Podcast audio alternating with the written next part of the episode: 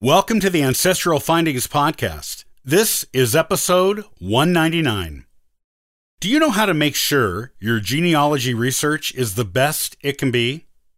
Today, you'll learn about the most common genealogy blunders and how to avoid them so your research can rise high.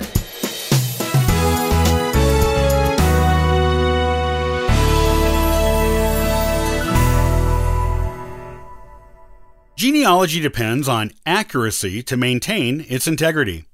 If your research has mistakes in it, you aren't getting the real story of your family history. As a genealogist, the genuine story should be the most important objective of your research. There is also the possibility that other genealogists, present or future, may use your research to guide their own. If there are mistakes in your research, it can get perpetuated across the world of genealogy until everyone who is researching your family believes it's true, even when it's not. That is why it is so important to ensure accuracy in all the genealogy research you do. While the nature of genealogy means that some things may always be reported inaccurately, due to people in the past giving false information that can't be disproven with currently available records, you can do your best to make sure your research is as accurate as it can possibly be using the highest quality research methods and sources. To that end, here are three genealogy blunders you want to avoid. Number one, relying on other people's research without double checking it. This is a rookie mistake, but it is one you need to be wary against committing if you are a beginning genealogist. You will come across a lot of online family trees and even published genealogies of some of your family lines that may have been published more than a century ago. It's easy to just copy their information into your own tree, thinking someone else has done all the hard work of researching that line for you. But doing this would be a mistake. While the information may be entirely accurate, you just don't know unless you check it for yourself. Even published genealogies can have inaccurate information. In fact, they often do, especially the older ones, as they sometimes rely heavily on family lore and stories that have been passed down through the generations without anyone checking their accuracy. If you copy this information into your own tree without verifying it, you are just propagating more false genealogy information.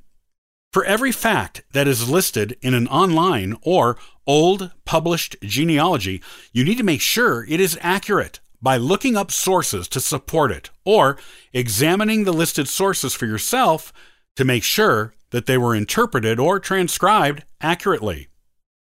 Number two, not including your sources in your research.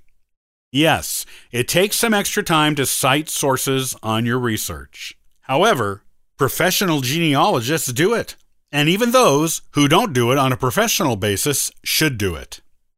Citing your sources can be done quickly once you learn how to do it, and there are a number of books on the subject to help you learn the correct way. When you cite sources for every fact you list in your genealogy research, you will be giving other genealogists who may use your research confidence that it is accurate. You can also go back and look at the sources you used to gather certain information if you revisit those family lines in the future, which you very well may do. Your sources will show you that the information was well researched and may even give you clues to further places you can look for information on that family line when you examine them with fresh eyes. Number three, only using a few common research tools. Believe it or not, you can't put together a comprehensive, detailed genealogy using only the census and vital records like birth, death, and marriage certificates. Yet, so many would be genealogists try to do just this. They know that these are tools people use to build their family trees, and they are excellent sources to get you going, especially if you're just starting. They can take you a long way in meeting and understanding your ancestors. However, they don't paint the full picture of your ancestors' lives. And if you never branch out beyond them, there will be large chunks of information missing in your family narrative.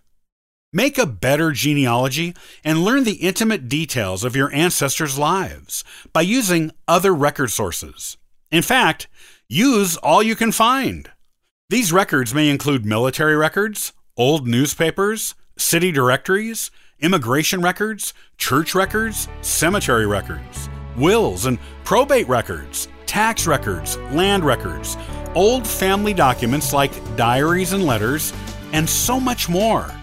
If you can get your hands on it, use it in your research. You'll be so glad you did, and your genealogy research will be much better because of it.